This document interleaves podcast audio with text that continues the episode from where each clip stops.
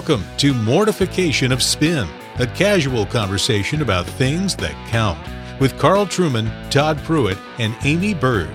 Mortification of Spin is a weekly podcast from the Alliance of Confessing Evangelicals. Well, Todd's just returned from the PCA General Assembly with a report. He'll talk with Carl and Amy about a change to one of Covenant Seminary's departments, women's roles in the church, and more. Let's listen in to hear Todd, Carl, and Amy's take on the hot topics from the gathering.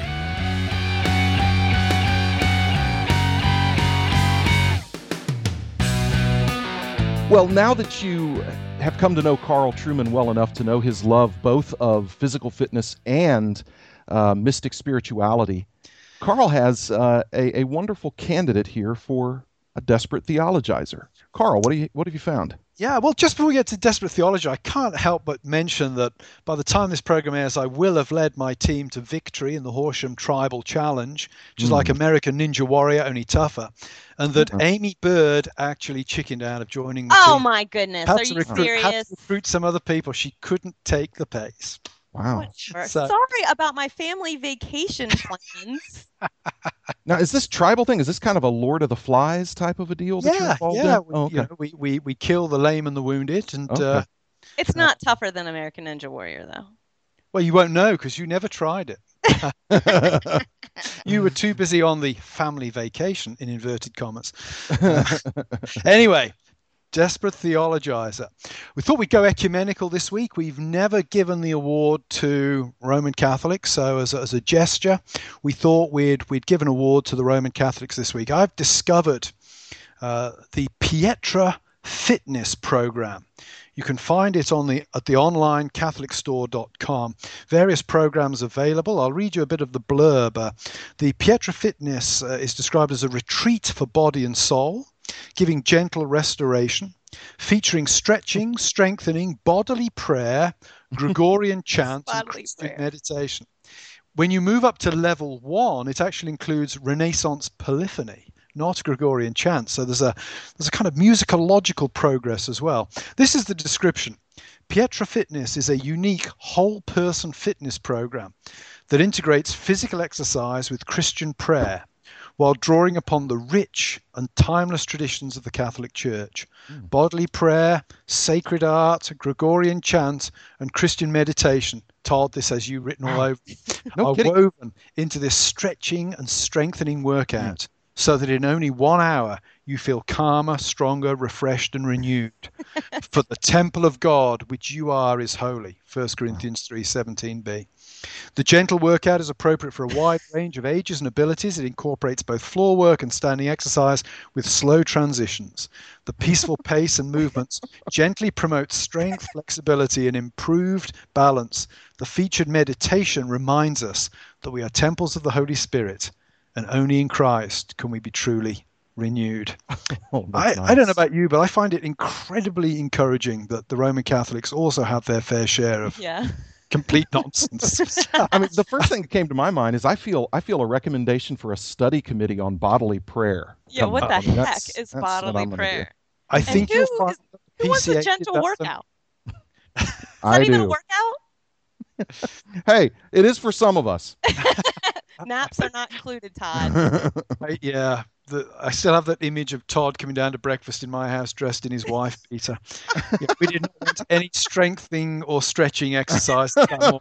I my, my, wife still passes out when I mention it to her. So, I look good. What can I say? Anyway, this week uh, we're going to give the Desperate Theologizer Award to Pietra Fitness, Gentle and Restoration. Congratulations. A much fancier word than Christian yoga. Yes. Why don't you come to your senses? You've been out riding fences for so long now. Oh, you're a hard one, but I know that you got your reasons. These things that are pleasing you Okay, who wants to cue up the uh, PCA discussion? Well, it's, it's a simple move from desperate theologizer. the, uh, the PCA General Assembly 2016. Mm. Todd, any desperate theologizing or missional theologizing going on at the assembly?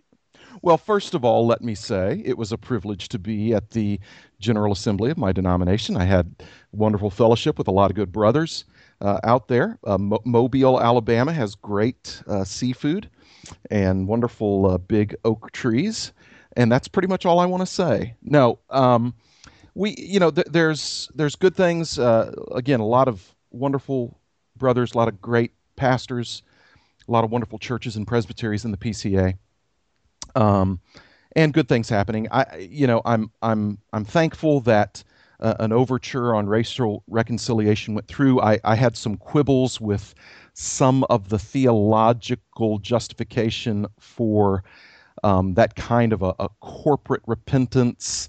Um, that said, um, you know, I was happy to to get over that and and to see brothers and sisters who have parents um, who were dehumanized in in the South in the 1960s. To see them encouraged by this was a good thing, and so I'm I'm I'm happy for that.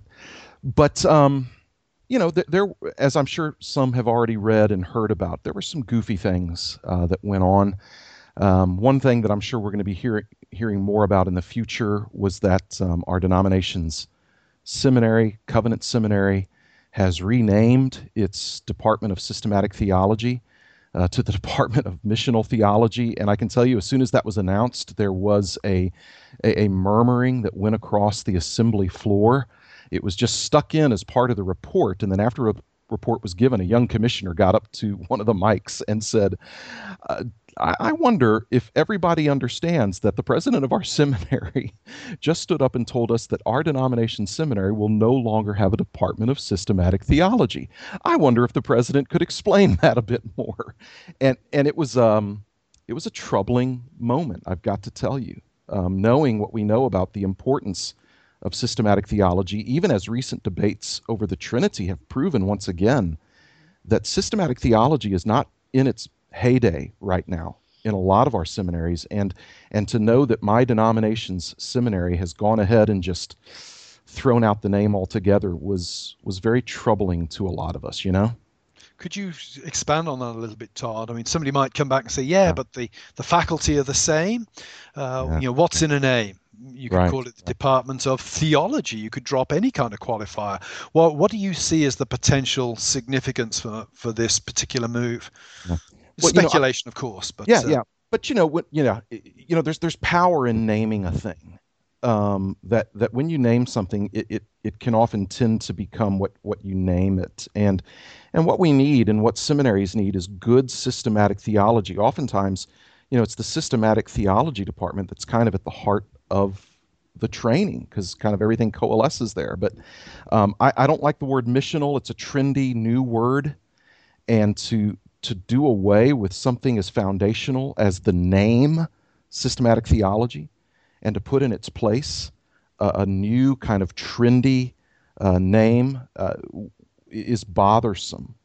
Um, and there are some other things that I will probably say in private but not in public. Let me just put it that way.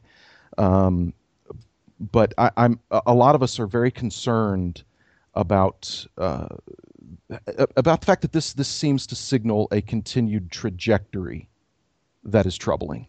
Since it is Uh, a fad like name, too, I mean, I don't see them holding on to that name very long. I mean, you're saying it's a new name. It's kind of getting worn already as, As a term. as yeah, th- that, that's a good point. As fads go, yeah. this name is kind It's of on of the fad down. than a trend. Yeah, this thing is kind of on the downturn, and so there was there were a lot of shocked looks on people's faces when that was announced, and and my my my idea was that that was that that report um, could have been titled um, Westminster Seminary and Reformed Theological Seminary. You're welcome. Uh, you know, because it, I, you could just feel the air go out of the room at that Mm. point. Um, it was a strange moment. And the explanation that was given, honestly, I'm not being obtuse here. Honestly, I didn't understand the explanation.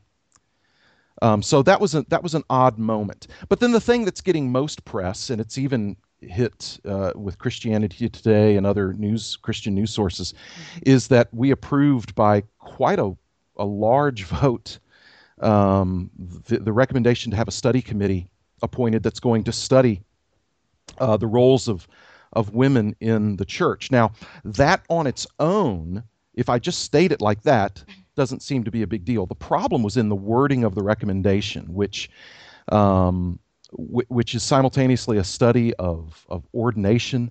And so, anytime you're talking about um, studying women's roles in the church along with ordination, uh, for Presbyterians, that's that's red meat, and for good reason. Um, because we, you know, those of us that know the history of Presbyterianism, um, our antenna go up at, at that point. And so there's there's real concern among those of us that voted against uh, the study committee. Um, it was very clear that one side of this debate had been very well organized and the other side had not been organized at all. And so we kind of went down in flame in flames at that point. Yeah that's a fundamental error, I think, in in Presbyterianism, where people assume that arguments carry the day. Right. I think points of order always trump points of theology on the floors of presbyteries. Uh, you know, he who has the rule command of the rule book has command of the room. Right. Um, so organization's critical. And again, Tyler, would I be right in saying that it doesn't really matter what the committee says or what the makeup of the committee is? You're likely to have a majority and a minority report coming out of this committee, which will place all of the major questions onto the floor of the General Assembly within a couple of years. Yeah. Yeah. The fear is that if, because I only know um, where a, a, couple of the committee members are on this issue. The others, I don't know where they are. Right. Um, others might might have a much better idea than I do.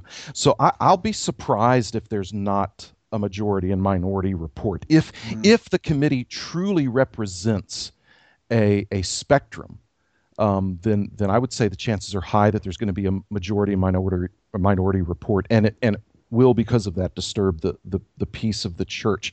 One of the things that was that was disturbing to me as the floor debate unfolded was that those that were in favor of the study committee um, were appealing almost exclusively to emotions and sentiment. So things were said like this. Literally, one brother got up and said, our, our wives will love us for this. If, if we do this study committee, our wives will love us for this.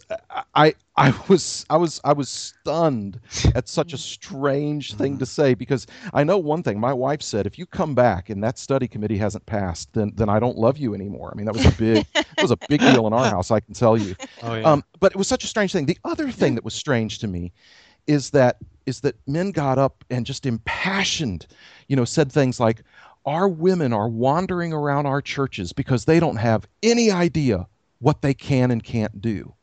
Now, first of all, that's get not, yourself a decent pastor. well, that's the thing. That's not even remotely true at the church I serve or any of the churches I know of. Um, if that is the case, if you're in a PCA church, if you're a woman in a PCA church and you're sitting in a corner because no one has ever made it clear that you're allowed to do anything in that church, then you've got bad elders. Mm. Um, who are not ruling and teaching well. The, the, of course, the point is is that that was a completely disingenuous argument. Yeah. I, I can't imagine any of our churches, women are quote wandering around having no idea what they can do. And I'll tell you, if it is the truth, then then you've got bad elders at that church.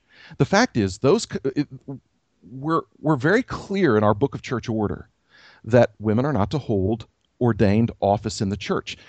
And one of the appeals was, you know, we need to have a list of the things that they're allowed to do. Now, the problem with that is that that's likely to cause even more confusion. It's far better to say, here where the boundaries are. Yeah. Now you're free outside of those boundaries. It's why ordination is so important to focus on ordained office and what ordained officers right. can do actually frees up a whole exactly. lot of other space for exactly. non ordained men and for women. Right. Um, and it'll so, be it'll be a very bad idea if the committee tries to come up with some sort of a, a comprehensive list of all of the things, quote, women are allowed to do, Yeah. that's bad. Those kinds of questions are best answered by faithful elders and, in, in a local church and good presbyteries weighing in. Yeah. Th- that's where those decisions are helpfully made. And if a church has a question of, you know what, is this the kind of role that should belong only to those who are ordained? Well, then you talk as a session about it. And if you can't get clarity, then you take it to your presbytery and have other brothers weigh in on it. A, a study committee just doesn't seem to me to be helpful in this at all. Mm-hmm. So, would it be fair to say, Todd, that kind of your frat boy honeymoon period with the PCA is now over? well, well, I, I, I, um, wow, that's a hard one to answer. I'd say I, I don't think I ever had quite the frat boy fascination uh, with the PCA, but this this is one thing I said to some brothers that night after we all kind of walked out licking our wounds, and I say that because uh, after several of the floor speeches from those that were in favor of the study committee, um, there were big rousing applause and a few shouts of "preach it." which is really inappropriate in a floor debate, and and it and it didn't occur once on on the other side, but it occurred several times. And then after the vote was taken, um, and the the winning side declared, there was a big rousing, thunderous applause. And and so and so those of us that voted against it really did walk out feeling like vanquished foes yeah. Yeah. in that sort of an environment. And but one of my observations afterwards was that um, the progressives in the PCA are more nu- numerous than I had previously thought, and the conservatives are really poorly organized. Um, you know, there are several networks and and annual gatherings um, of the more progressive members of our denomination where they plan and strategize for General Assembly. Now, I'm not criticizing that. There are proper and, and good ways to do that. It's just that the conservatives don't do that. And I think part of it is because they just assume, look, the book book of church order and the scripture is really clear on this. Why do we need Yeah. to organize for it? Yeah, and uh, you know, conservatives have got things to do other than organise denominationally. Um, That's right. you know, uh, Yeah. I do seems- wonder. Sorry, Amy. I was just going to say, it just seems that the purpose of the study committee isn't very clear. I, I mean, Exactly. when you look at this ordination clause, then it seems like okay, that is the underlying purpose. And and then Valerie Hobbs wrote a really good article about this too, that was featured on the Aquila report. Um, is that even going to benefit any women or the church? Because I think that there are ways that women could be benefited by doing some study mm. of, you know, just women's initiatives in the church. I think there's a serious problem right now that women's ministries are target market for fluff and bad theology. Yeah. And Yep. they're they're being targeted to to have bad theology seep through the back door of women's ministries throughout the rest of the church because they're very influential in the church women are. And if we're to be crucial partners with men in this mission of god in this household of god then how can we better invest in women and serve alongside them or have them serve alongside of the men under the ministry of word and sacrament? Right. And those are and, and see, and those are great discussions to have uh, for the session to have, and for the session to have with some of the women in their church. You know, those are Mhm. great. Those are that's the Yeah. environment where the, where you work those things out. And then, Right. if you need more input or more help, then you appeal to some of the the brethren in in your presbytery, and you work those things out. That's one of the beauties of Presbyterianism. Um, but this was this came down quite a bit different. And and one of the things that Valerie points out in that piece, and that I'm going to be commenting on as well, is that over and over again, those who spoke from the floor in favor of the study committee, um, it was clear there were talking points, by the way. But but one of the the things that they kept saying was, no quote, no one's talking about ordination.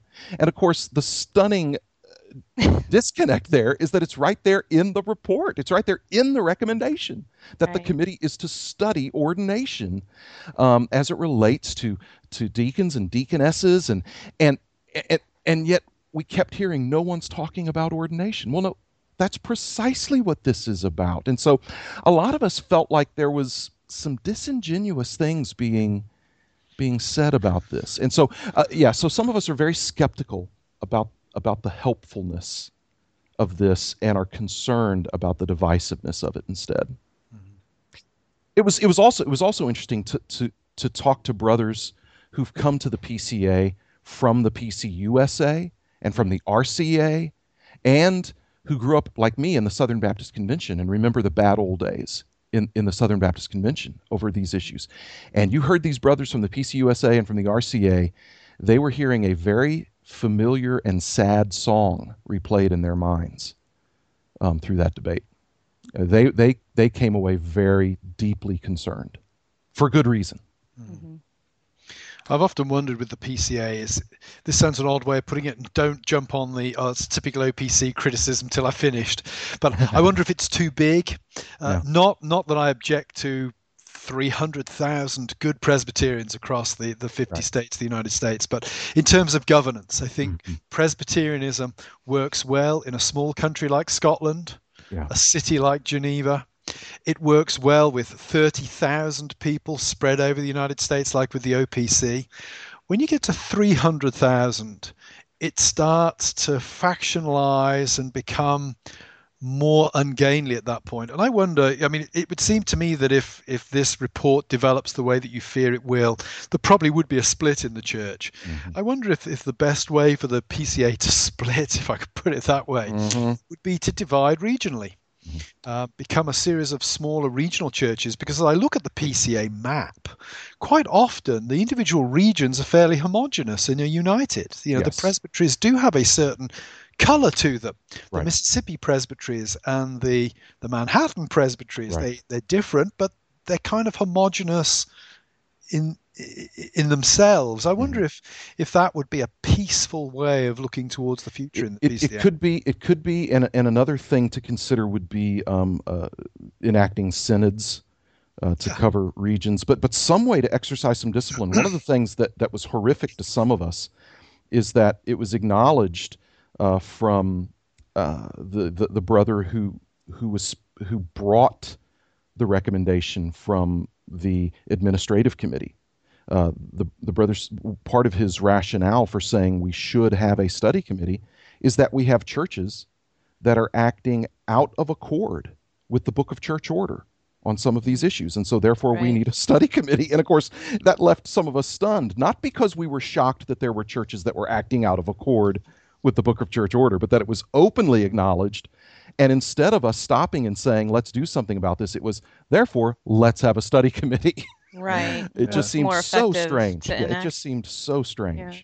So anyway, I, I, you know God is is in control and and the thing I'm praying for is is that the Lord will use this study committee to actually firm up um, uh, the, the the biblical commitment we have.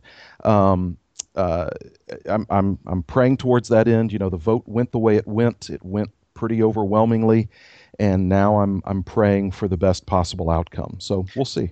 And feel free to come and join the OPC as long as you say we don't want any crazy people, but any sane conservatives in the PCA who are looking for home well, sane conservatives. Yeah, I don't know. I've, I've the fire I, blazing. I, there's a seat by the fireside for you. I, I know, I know about some of the people in the OPC, and and you've you've got some nuts in your denomination too. so you know what? I don't know. You might say that. I couldn't possibly comment. All right. Well, I think that about sums up our discussion for today. Thanks for listening. And, and please remember that we are a donor supported podcast. So um, if you could just go ahead and visit our website, uh, mortificationofspin.org, if you'd like to support us in that way, or subscribe to our podcast, or, or even subscribe to us over on iTunes. Um, tell us what you think on there and leave us a review. And we'll talk to you next time when all the birds are singing in the sky. Now that the spring is in the air, pretty girls are everywhere. Think of me and I'll be there. We had joy, we had fun, we had seasons in the sun, but the hills that we climbed were just seasons out of time. Thanks for listening to Mortification of Spin, Bully Pulpit, a podcast of the Alliance of Confessing Evangelicals. The Alliance is a coalition of pastors, scholars, and churchmen who hold the historical creeds and confessions of the Reformed faith. And who proclaim biblical doctrine in order to foster a reformed awakening in today's church. We hope you'll head over to mortificationofspin.org to listen to a free message, The Vitality of Reformed Systematic Theology by Richard Gaffin. Systematic theology is as important today as ever. Go listen to this message to learn more. And join us next week for a discussion with Michael Kruger on the canon of Scripture. People in my congregation are generally speaking not technical theologians, but every maybe a couple of times a year, somebody will come up to me after a service and say, There'll be some variation on the theme of, okay, why do my Roman Catholic friends have more books in their Bible? Why, why these books and no others? Know, what is your argument then? You know, why is it an important topic for the average layperson to, to learn about the canon of Scripture, its authority, and you know, to have a good apologetic for that? That conversation's next time. And in the meantime, don't forget to read, comment, and subscribe to the Mortification of Spin blog and listen to The Vitality of Reformed Systematic Theology. We'll talk to you next time.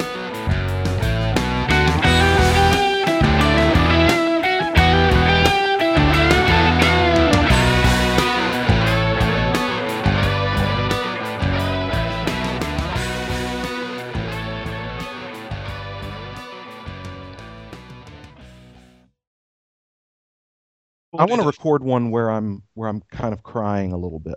That would be so good. My voice kind of catches several times. Desperately. That would be good. Uh-huh. Could we have Exactly. testimonies from your kids of how they're starving and you need Absolutely.